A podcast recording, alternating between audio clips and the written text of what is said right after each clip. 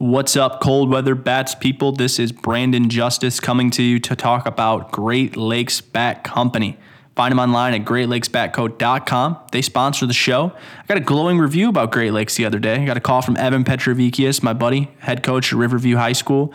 He calls me up. He says, Brandon, it took me 20 minutes. I ordered five custom fungos within days they were shipped, and I think by tomorrow they'll all already be there.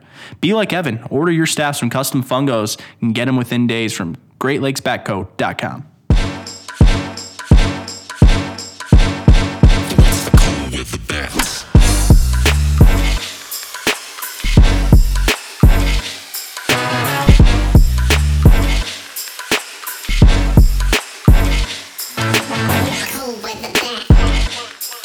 Welcome to episode 15 of Cold Weather Bats.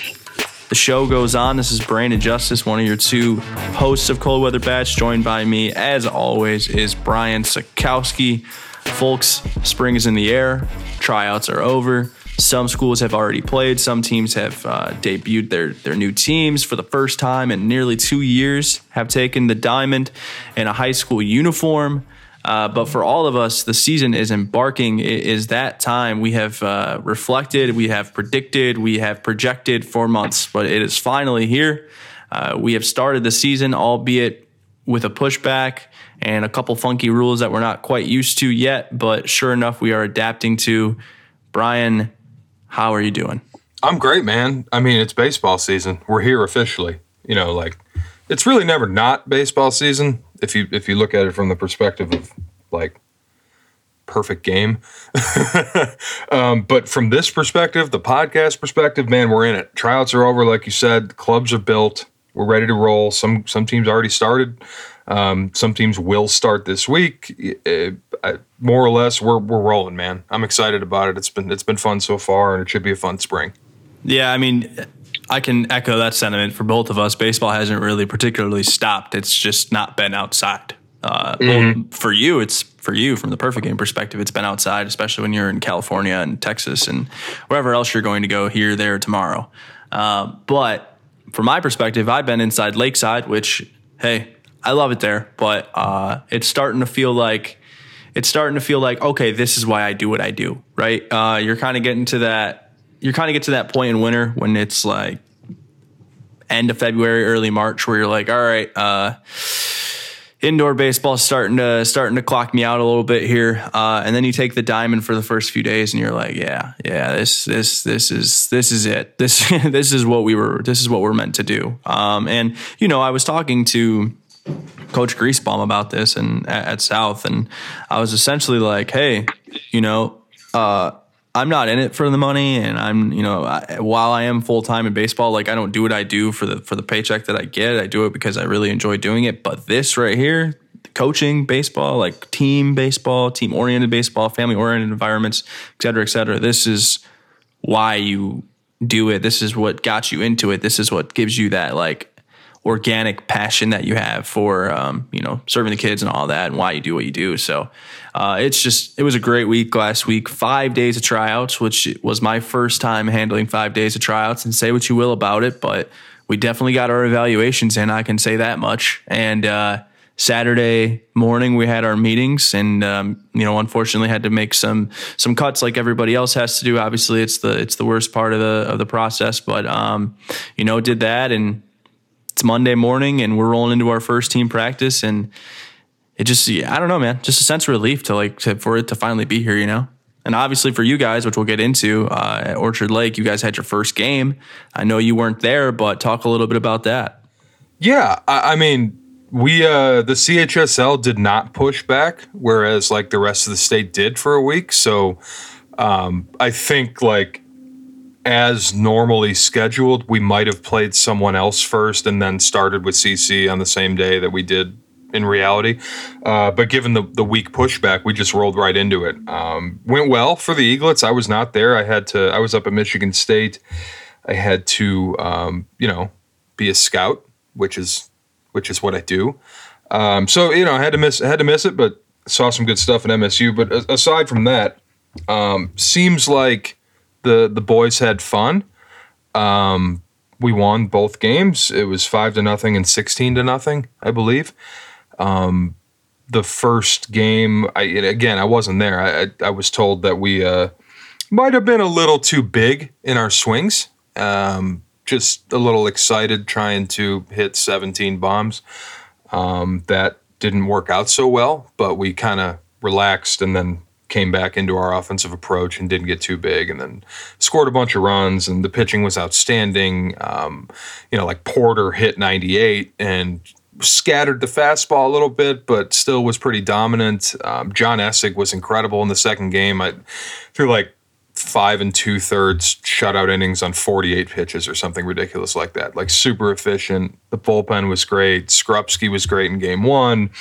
Um, and Oliver closed it out in game two. You know, it just team wins that we, we got a lot of guys, uh, some at bats that didn't start either game. You know, just uh, it was a positive weekend for the Eaglets for sure. And we're, uh, by the time you're listening to this, it will be game day for the Eaglets again when we play U of D uh, in a doubleheader on Tuesday.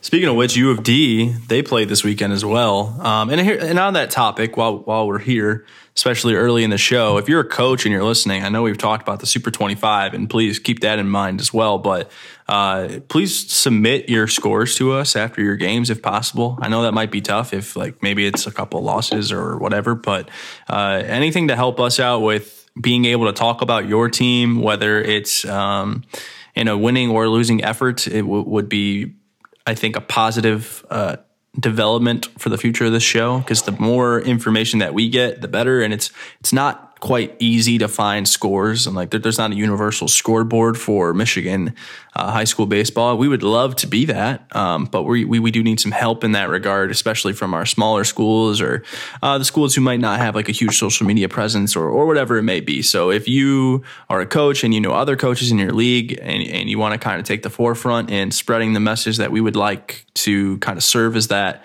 um, scoreboard, that universal scoreboard for everyone to kind of refer to, that would be uh, greatly appreciated. Now, back to U of D, they had a pretty strong showing in their first weekend, sweeping De La Salle uh, in a couple games. And Salle, obviously, a team that always is going to have some talent one way or another.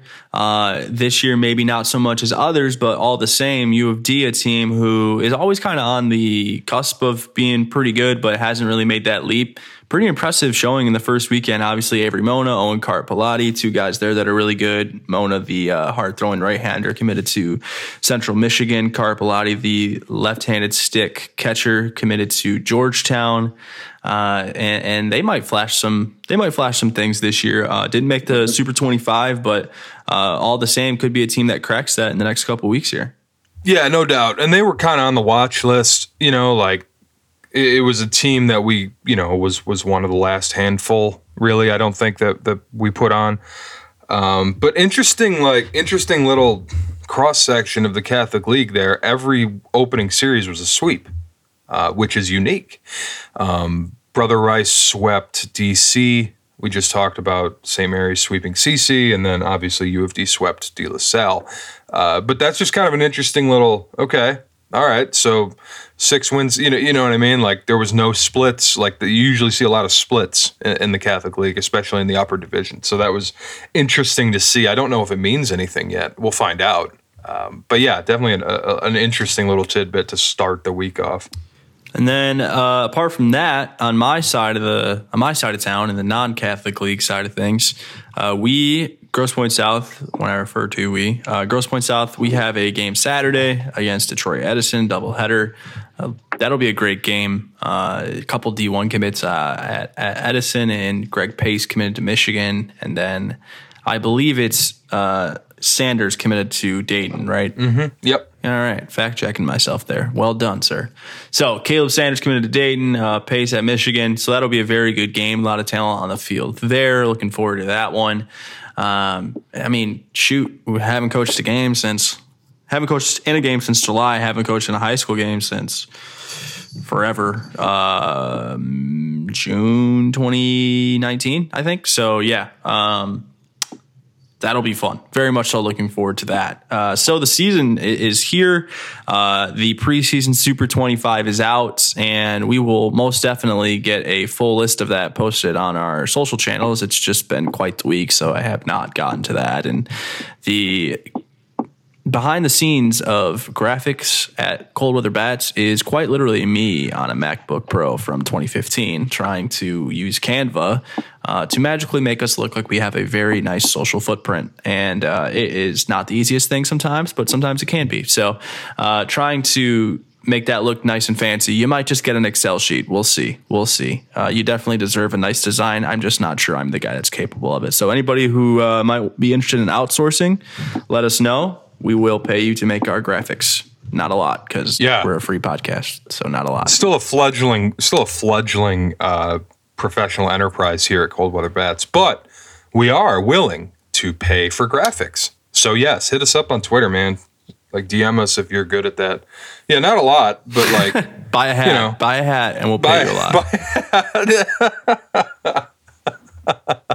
um, but yeah, either way, So apart from that, that's about it for the first week of the season. I mean, everybody had tryouts during the weekdays. The weekend had a few, like you said, a few Catholic League games. Um, but this is kind of the first week where things will, where I can't talk, where things will begin get to, ro- to get rolling. Uh, but with spring break, it hardly so. You know, like it's still kind of like a.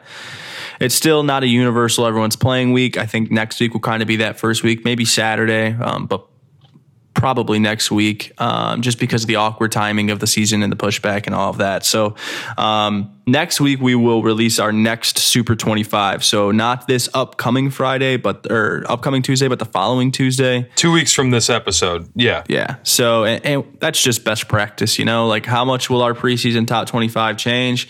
Uh, right now, like there's a team that probably move a little bit. Um, but other than that, I mean, we're not going to make a whole lot of changes after you know four teams played or six teams played. So uh, we will save that for. Like Brian said, two weeks from now, and who knows, man? Ton of games in between there. I mean, shoot, North plays Rice, uh, and I believe North plays North plays Liggett.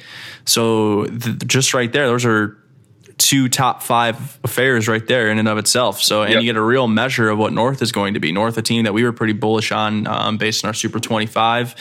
Uh, obviously, the same can be said about Liggett and Rice as well. So, a, a nice little uh, measure of teams immediately right off the jump there uh, with North playing Liggett in the opener and then following that one up with a trip to Rice. So, that'll be. Um, That'll be a challenging start for North, but as we've we as we've talked about, they certainly have the arms to withstand those two games. So as uh before we i mean just looking at i just pulled up our schedule here like before we do another super 25 we will play portage northern twice rice once woodhaven once and liggett once in like non-league stuff like that's our spring break week um matt very uh like Matt wants to play good teams every time we take the field, obviously. So like that's how he schedules it, and that's going to be a hell of a week. Um, but yeah, man, like just just the micro example of like me looking at our game changer schedule, like before you know, so much stuff is going to happen before we put out the next Super Twenty Five. yeah, we start with so uh, the the early goings of our schedule is not as grueling as the ending. I will tell you that we end the year playing um, Portage Northern, Mount Pleasant, Rochester Adams, Brother Rice, Liggett, Western, and Orchard Lake. That is that is our final hoorah. And not to mention we played Dakota in a in a three game the week prior. So oh baby, a Monday, Wednesday, a Monday, Wednesday, Thursday Mac Red Classic. Uh, but we opened the Love season. that. Yeah, right. We open the season with Edison, De La Salle, uh, Southfield A and T, who's always pretty decent. L'Anse Creuse, Country Day, Stony Creek. So by the time we get to so the same time frame you're talking about, um, so April that would be April 13th. So by April 13th, we will have played Country Day, L'Anse Creuse, De La Salle, Edison, and A&T. So not quite as daunting, but still very much so. Uh, we're going to find out about our clubs. we're going to find out Yeah. about the Blue Devils and the Eaglets. That is- that is most certainly certain. Um, but moving on from that, I have picked up a new hobby, or Oh, please go on. or possibly a business. Investors, possibly you. Step Brothers reference for everyone at home that hasn't seen Step Brothers. So for all the kids listening, probably want to wait until you're 18 on that one. Uh, so I have dipped into the sports cards side of things again. Uh, I got very interested in it because um, my roommate and I have kind of grown up together, and so we're good friends. And uh, he kind of knew a pretty good amount about it, and we had gone to the gym one day. This is a very good story. I'm just thinking about how funny this is now. Like in the moment, uh, we stopped at CVS, CVS Pharmacy, 24 hour pharmacy, and this is on the one in the one in Grosse Pointe, by the way. And we went inside, and there there it was, in a small ten card pack of Panini Absolute football cards, and it was ten bucks for the pack. And uh, my roommates just go, my roommate just goes ahead and buys them, and I'm like, all right, cool, yeah, that's fine. And uh, opens them in the car, and there's actually some like pretty good cards, like like six hologram rookie cards that are going for like five or six bucks. Nothing crazy, but I mean, he paid ten bucks for the pack. He opened like six of them that are worth five or six. There you go. Um, and I was like, you know what? Like, let's just go to Walmart. He's like, why? I'm like, I think Walmart has like a whole card section. Like, what if we can find uh, that 2021 ones for baseball?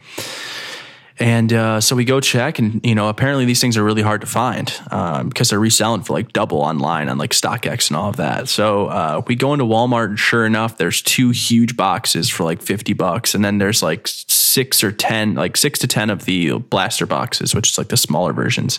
And all of these things are selling. All these boxes are selling online, like sealed for you know like twenty five percent uptick.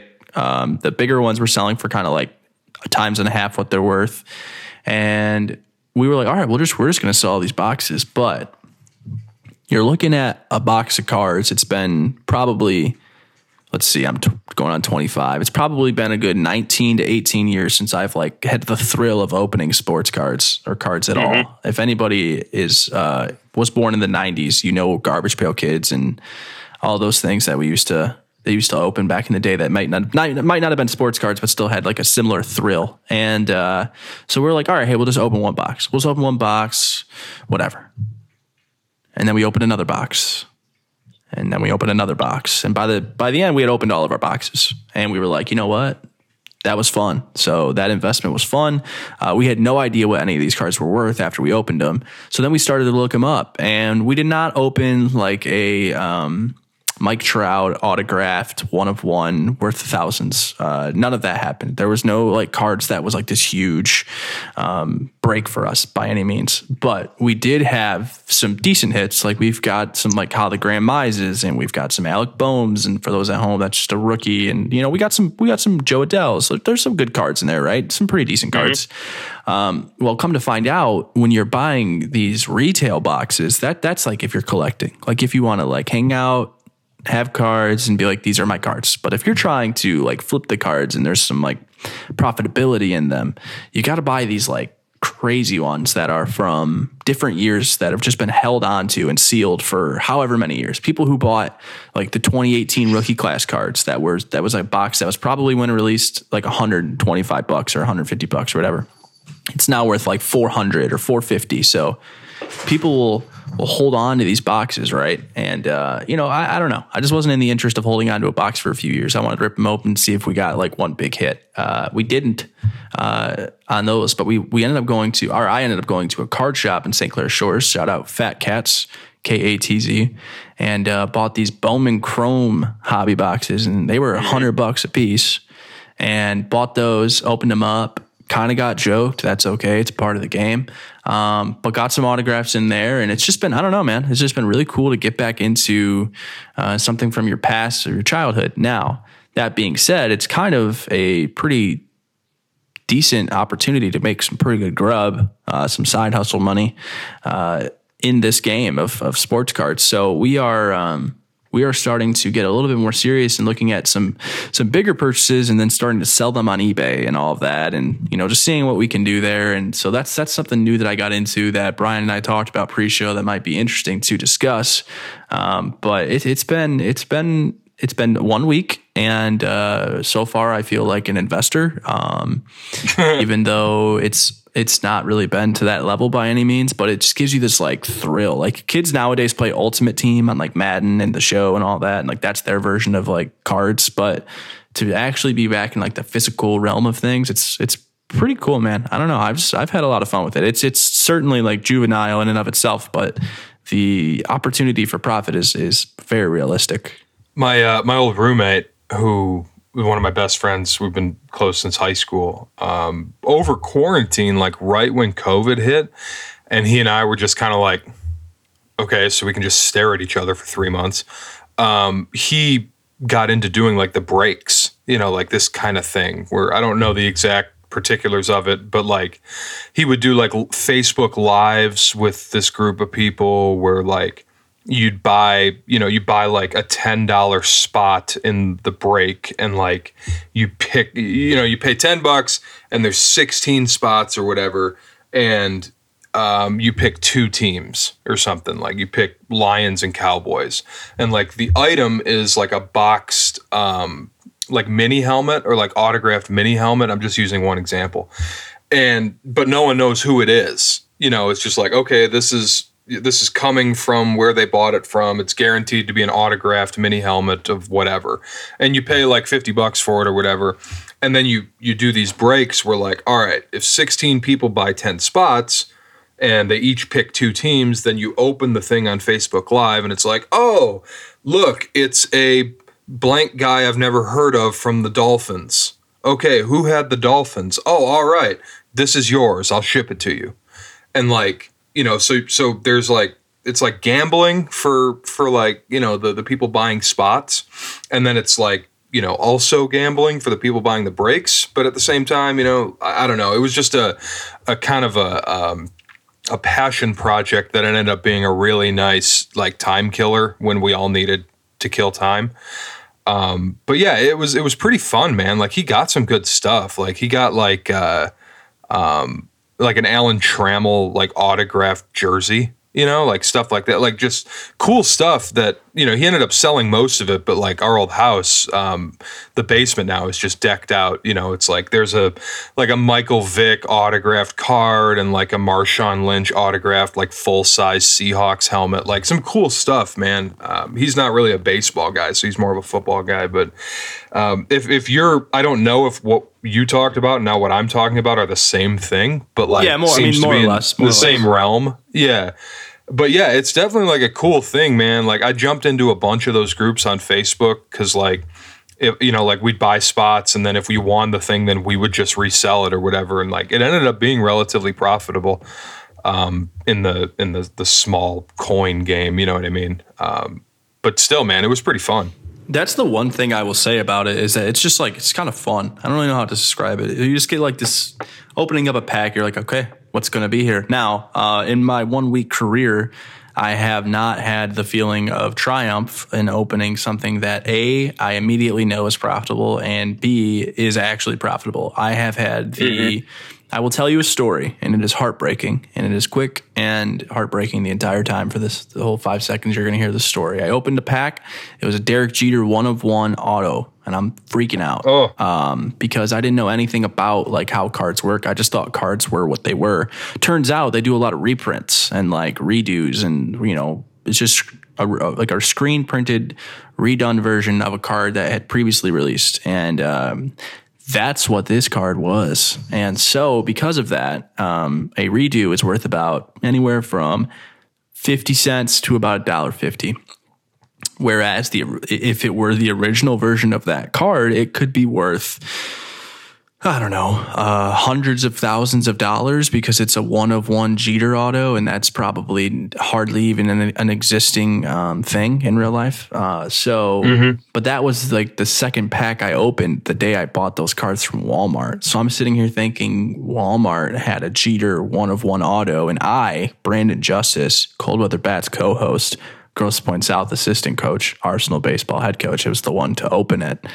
Uh, turns out that was not the case, and mm-hmm. it was worth 80 cents. And everybody who bought that box got a copy of it. So there are millions of them. And that was that was tough. Now, um, I am a person who believes that, you know, our struggles really teach us things. And so I'm just going to learn from that experience and really hope for the next Jeter auto I pull to be a real one. So we'll see.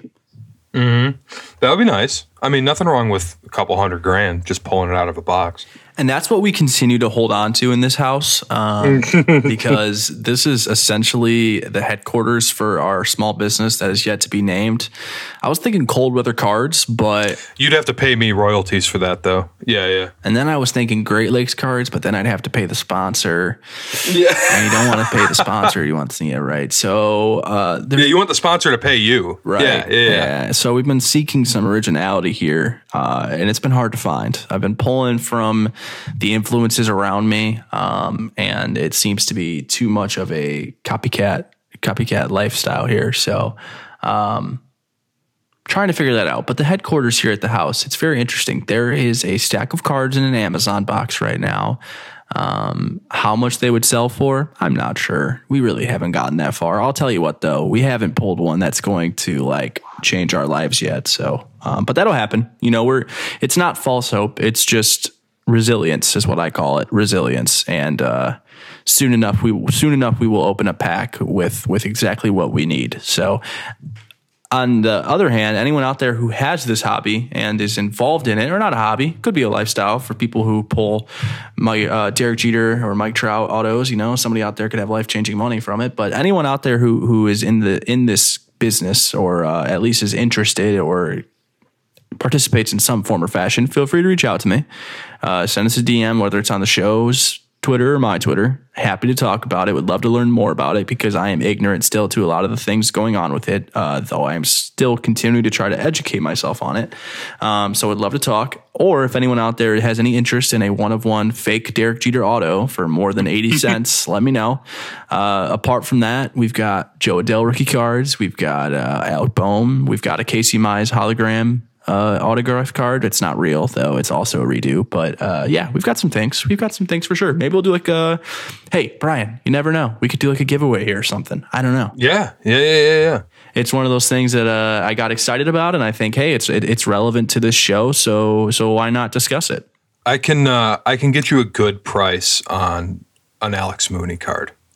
So if you're interested, yeah. Well, we will um. t- we'll take this part of the show because we have just to give you guys like a behind the scenes look before the show we're like all right what are what are we going to what are we going to discuss? What are we going to dissect today? There's no draft there's there's no poll there's no preseason talk. Like the season started but the season kind of half started so there's really no not a lot of games to talk about. There's not a lot of like poll talk. There's not a lot of teams that played in general so like what what's going to happen here? Obviously we have and as much as we'd like as much as we'd like to talk to Spencer Schwellenbach for an hour we're not going to talk to Spencer Schwellenbach for an hour. Yeah, that's so, just, yeah, that's just not going to happen. So, uh, we've made some adjustments and uh, found a way to talk about sports cards for 15 minutes. And now we will discuss some team building things. Uh, mm-hmm. Brian, I will let you take the lead on this subject.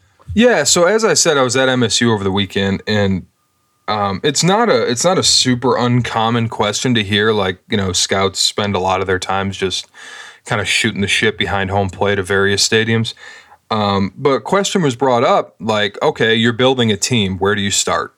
Whether that's, are we talking high school? Are we talking college? Are we talking an MLB club? Doesn't matter when you're building a team and you start from scratch, like an expansion team or whatever, and you you know you are, are what is the position of focus you start with? Like, what's your first overall pick in like this imaginary draft? Like, what is it? Is it you know some guys said shortstop. I think one guy said catcher. Another guy said like a no doubt ace.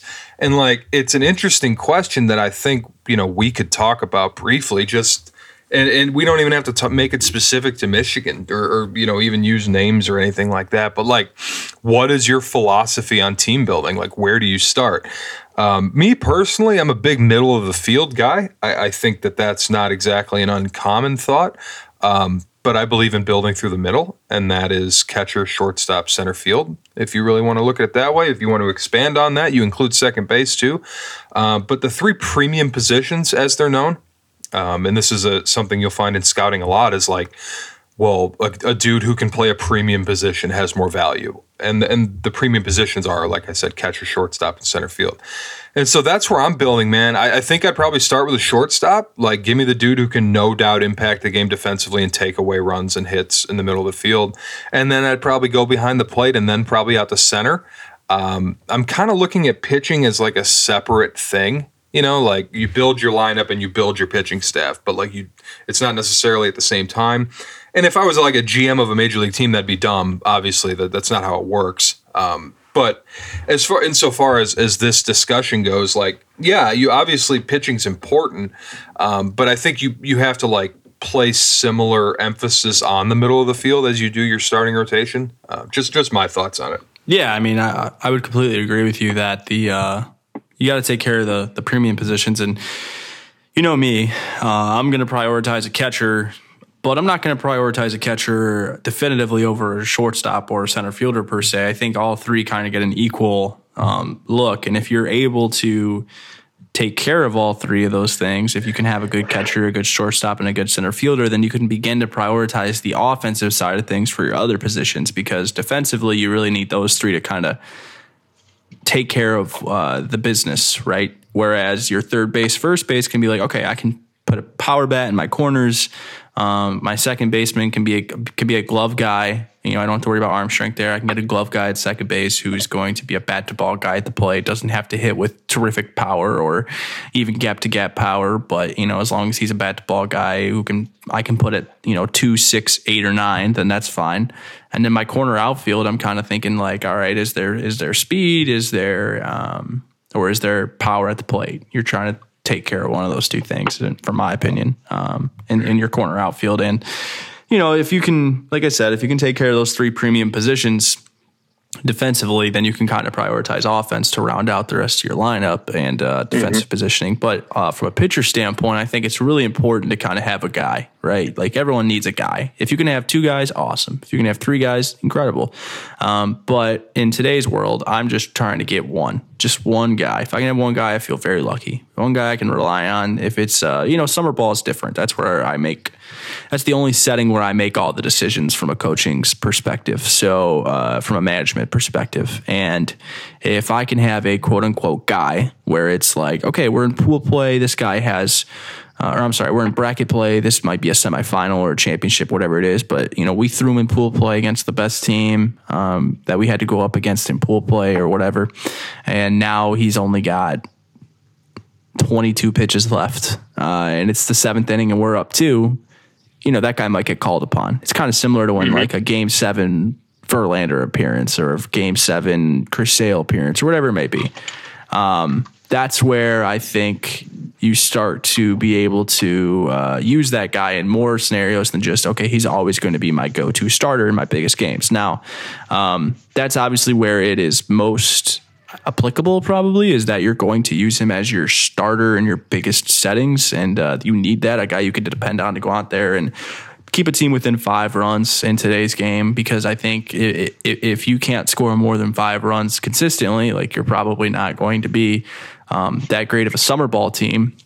It's different when you're just talking about like pro college and all that, but is it? I don't know. I think more than five is kind of regular these days. So, um, but you do need a guy who can trust to go out there, whether he is a it's all it's kind of funny to think about actually. Uh, your your aces can have so many different variables. He can be a power velo guy who just hammers a fastball with a decent secondary that he he at least has control of.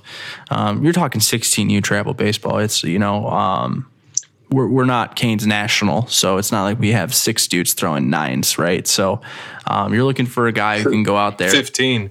Yeah. Yeah, exactly. uh, or, you know, you might have a guy who can just flat out pitch. He can overlay, he can, he can, he can sequence, he can command, and uh, he's not going to light the world on fire velo wise. But if he can put um, a fastball high and in, and then the, to a, to a a righty, let's say a righty righty, a fastball high and in, and that same pitch comes at you, but now it's going to fall off the table because it's a curveball high and in that drops low. And then apart from that, he can throw a two seamer that's going to go high and in, but now it's going to cut to your hands. So there's a lot of different variables from a pitching perspective. From a defensive perspective and a position player perspective, it's pretty like simple. Like you, you need a shortstop, a center fielder, and a catcher who defensively will make your team a lot better. And then the rest of your team you can fill out with offense, in my opinion. If they can play defense, that's an awesome accessory. But I think in today's game, like you really want to prioritize the offensive side of things. And if you could shore up your middle, um, you can trust the rest to kind of figure itself out. Obviously, there's things you need to do from a coaching perspective to improve those things and develop those things. But that's kind of how I see it. I, I, don't know if you agree with me and how I kind of not not belittling the defensive side of things for the rest of the positions, just just kind of putting it plain, like I'm prioritizing offense.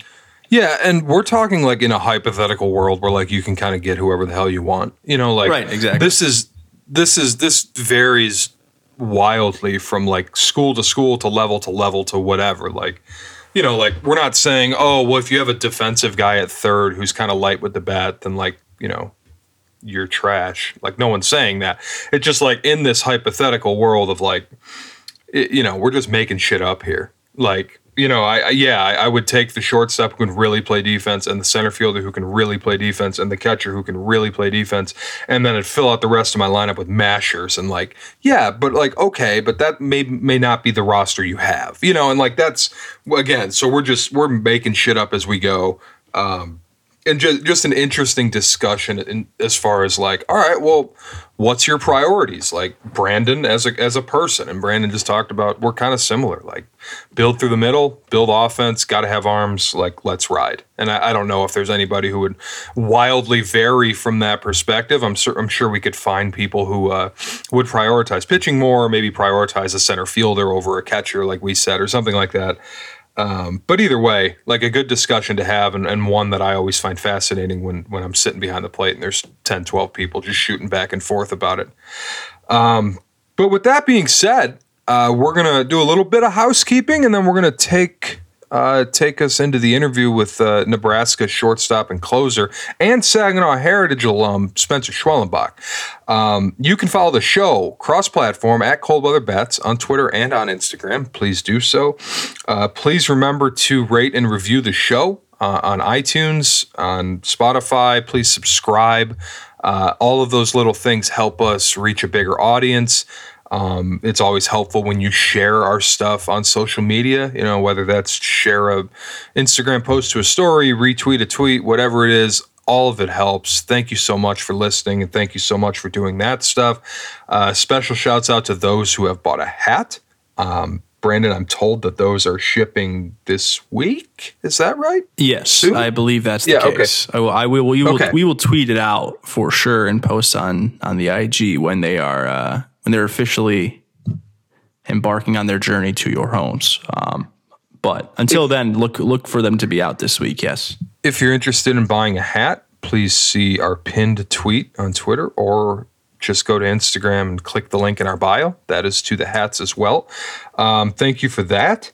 And kind of yeah yeah like we said we're gonna do, we're gonna wait a week. Like we said we're gonna do the super 25 bi-weekly but for the first week we're gonna have three weeks in between because of spring break and some schools not starting. And we just want to get some more games um, under the belt uh, before we really reshuffle it. We'll be doing that um, two weeks from today you will hear the super 25 update um, but with that being said, Brandon, I, I don't have anything else. Um, I think we're going to jump right into the, the interview with Nebraska's uh, Spencer Schwellenbach. Enjoy.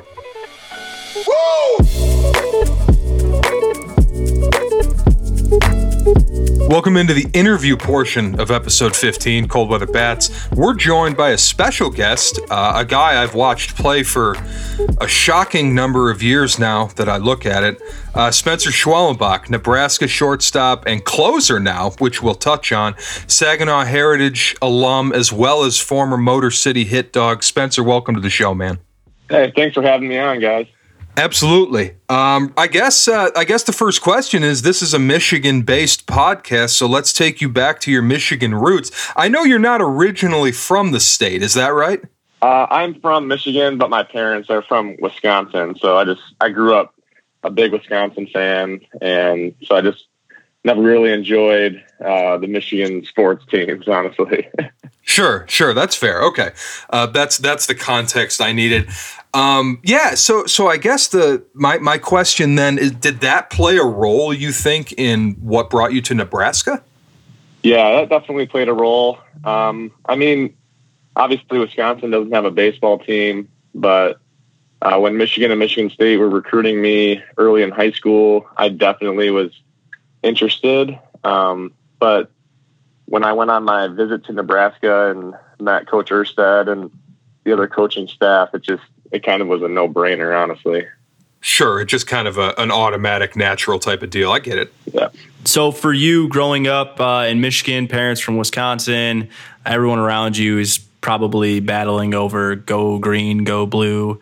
Uh, for you, you grew up, I think, in the Russell Wilson era, right? I mean, I, I would assume, yeah like back when Wisconsin. Yep. Okay, well, uh, this is totally off topic, but I'm very interested in this because I've never heard this perspective. Um, what was it like when they lost on that hail mary to Michigan State? I'm not a Michigan State fan. I just remember that game, and I think it's kind of funny to get. I've never had a Wisconsin fan's perspective on it, or not that you are a fan now, but then.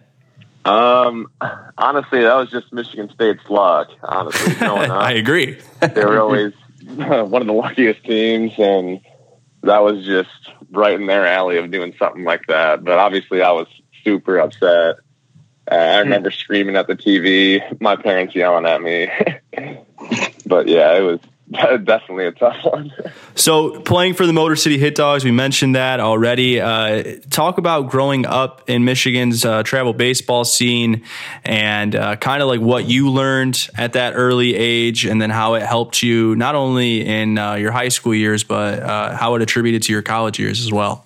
Yeah. So, when I was 11 years old, uh, I was playing on just a local team from Saginaw. My dad was the coach and we were in the Super NIT, and we are our team was 0 2, and we were playing Motor City Hit Dogs. And my dad was like, "Okay, I've never won a game coaching my, all all of your all of your siblings, so I want you to pitch this game, see if we can upset Motor City, which was probably top five team in the nation at the time." And I remember going out there and pitching, and it was zero zero going into about the fifth inning and my dad took me out of the game, just you know, wanted me to not throw too many pitches, and then we ended up losing like 9-0 or something. And the coach Scott Leonard, after the game, came up to my dad and he was like, "Hey, we really need this guy on our team next year. Uh, we're a top five program in the nation, and we compete for national titles every year. Uh, we definitely want him on our team. He doesn't even have to try out.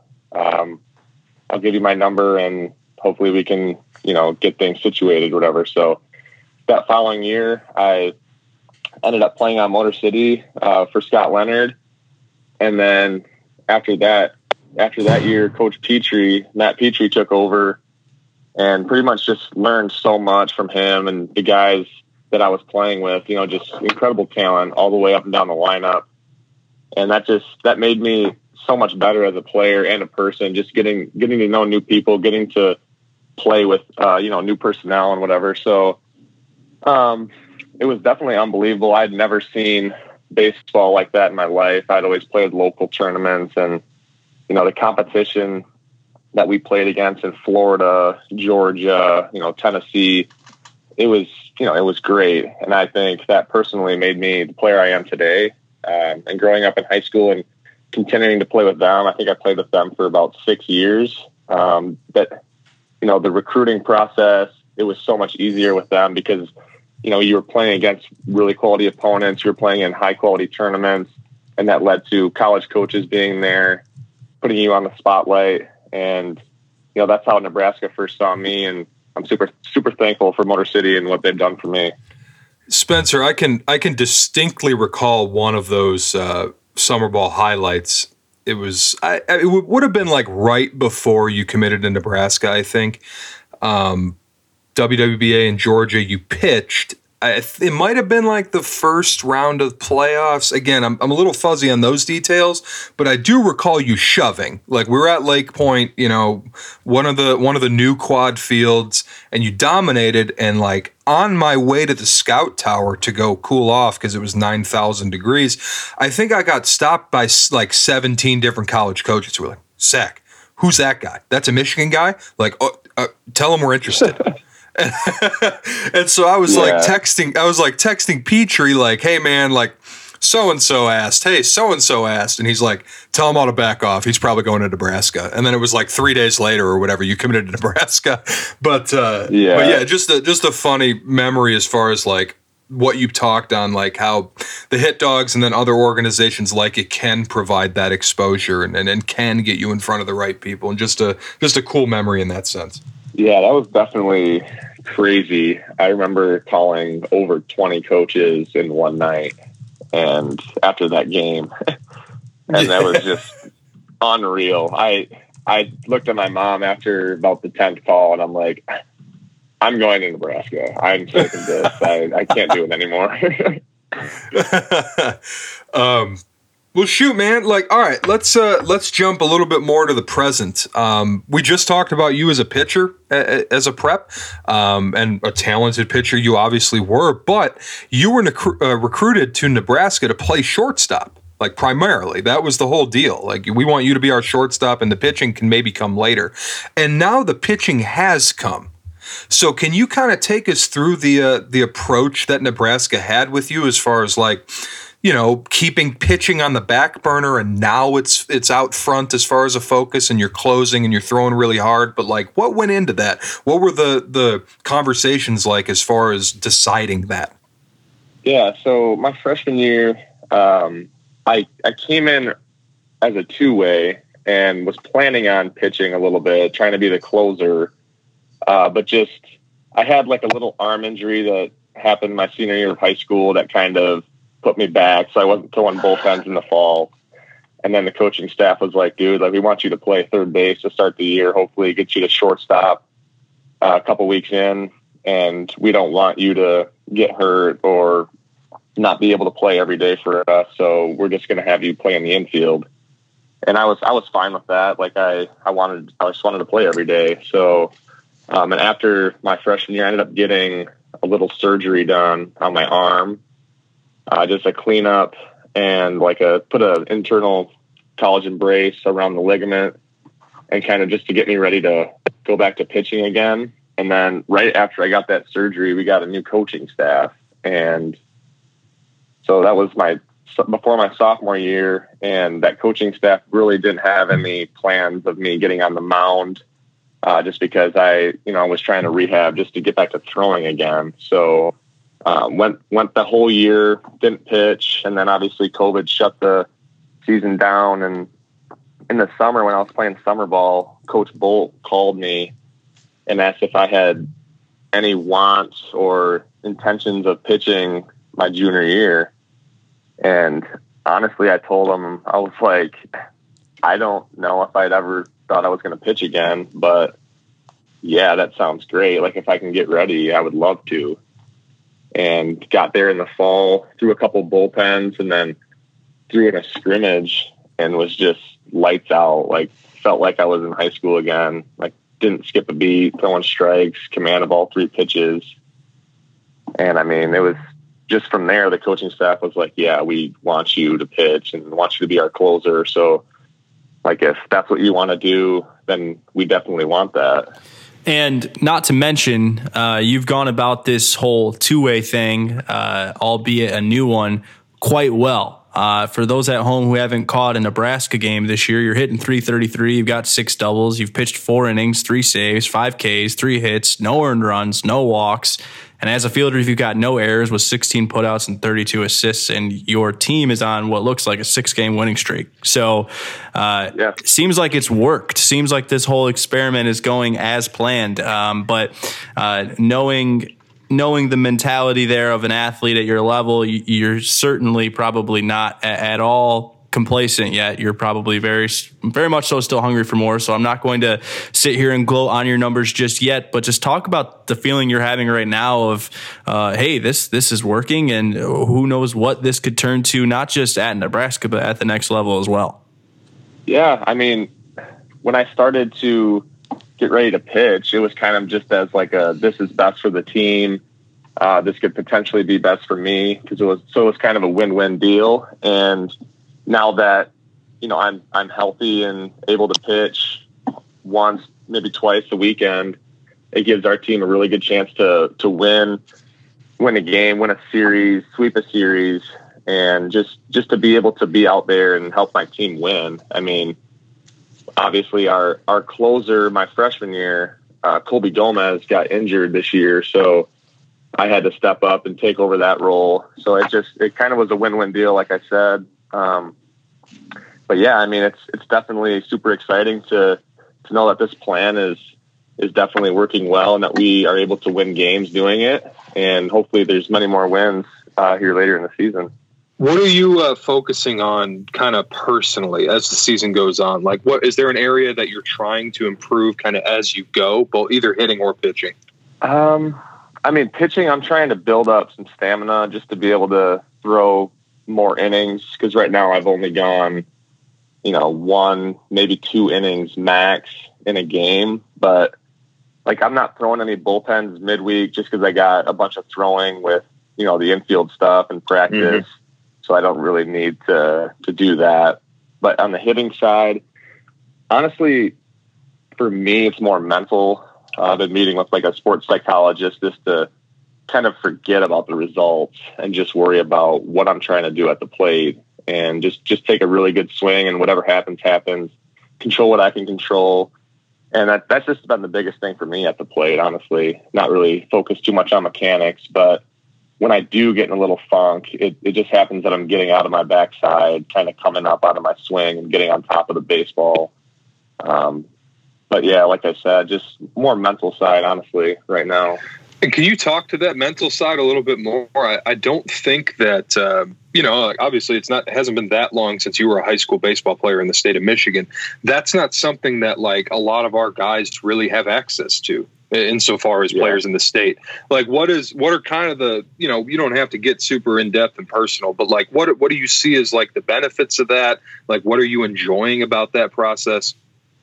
Yeah, um, like in high school, obviously there's no one that understands what you're going through. Being a draft prospect, um, being a Division One commit, like they think everything is is super glorious and easy, uh, but people definitely go through their problems and there's really no one to talk to. And I'm lucky enough to have a sports psychologist offered to me at Nebraska that I can go to whenever, you know, schedule a meeting every week or whatever. But like just being able to just to talk to someone about what's going on, whether it's on the field, off the field issues, and just learning to be able to leave your school bag in the clubhouse before you go out on the field and play. Like that's the biggest thing like leave your emotions in the clubhouse, go out there and play and compete, and whatever happens, happens, and just be happy that you're out there playing. And like something that I was working on was, you know, obviously I, I care a lot about the game, but if you can try to care less about the results, then you're going to be more successful. Like we have a, a kid on our team, Max Anderson, freshman, and I've never seen somebody care less about the results than him. And you know, he's hitting 320 or whatever as a freshman. That's really hard to do. And I, that's just what I've kind of been preaching to him about. Like he doesn't need a guy to talk to. Like it just comes natural to him. But most people, it's not like that.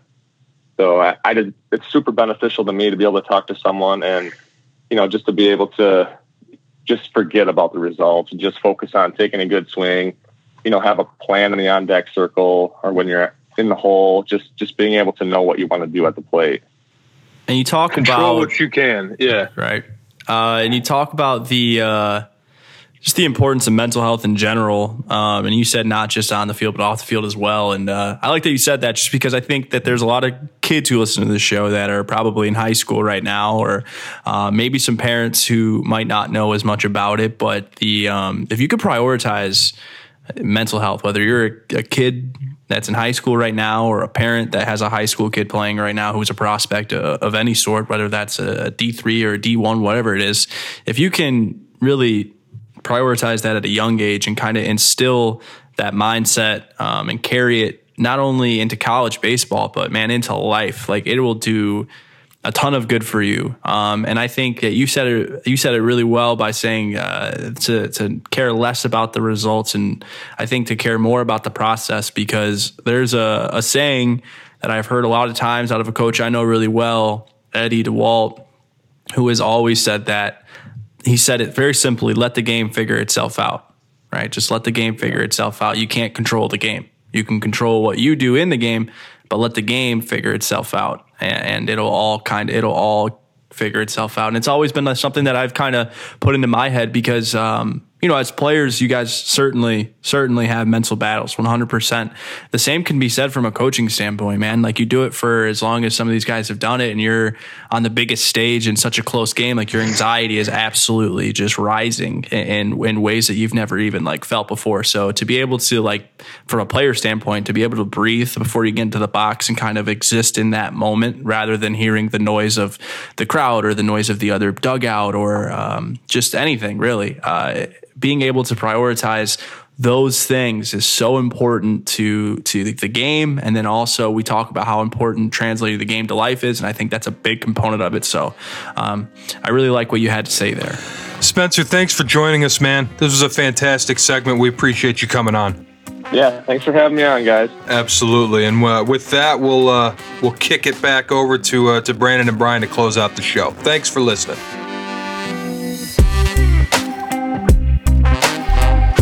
before I send you guys home, I got to talk to you one more time about Great Lakes Bat Company. These guys know what they're doing. They know what they're doing when it comes to the materials, the bats, the uniforms, the batting gloves, the custom bats, whatever it is. But really, what they know is how to communicate. They know customer service. They know realistic turnaround times. They don't lie to you, folks. They get it to you when they get it to you, and they know when that's going to be, and they are very transparent about the process. But more times than not, you get your products even before then, and it's awesome. I highly recommend Great Lakes Bat Company. Find them online at greatlakesbatco.com.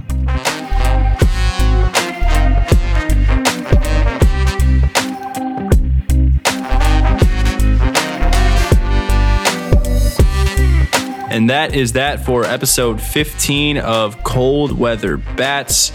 Uh, for everyone at home, just a few housekeeping items. Uh, please buy a hat. You can buy a hat at greatlakesbatco.com. And they are really good quality um, based on what I've heard. They're supposed to be shipped out this week. Uh, can't wait for the testimonials from those who purchased one. I'm sure that'll catapult all of you listening to go buy yours. Um, and apart from that, follow us on Twitter and Instagram at Cold Weather Bats. Great episode this week. Spencer Schwellenbach, one, one of the Schwellenbach, Schwellenbach, either way, one of the better interviews we've had, I think. Um, really a kid who uh, knows and has a lot of um, intelligence about the game and can uh, can do really well in an interview setting. Uh, we see I've seen his press conferences. We watched them before the show started. I did, um, and kind of knew this was going to be pretty good. Uh, this was Brian's get for the guest, so he gets the credit for for Spencer being on the show. But I will give Spencer credit for being a wonderful, wonderful guest there. I really like what he had to say about the um, the mental side of things, and then uh, you got to hear a little bit about my sports card addiction. So I thought overall pretty good, pretty good episode. Yeah, no doubt. Uh, I mean, just kind of a chill, looser vibed episode that I'm down with. We just kind of chatted and had a good time with it. Um, but yeah, man, I, am looking forward to uh, to everybody do getting a little bit more play as far as uh, games go in, in the state. And um, we haven't even touched on college teams in the state. Next episode, we're going to do a, a, little bit of a dive as far as what what the college programs in the state are up to. Um, but with that being said, for Brandon, I'm Brian. We'll talk to you next week, Michigan.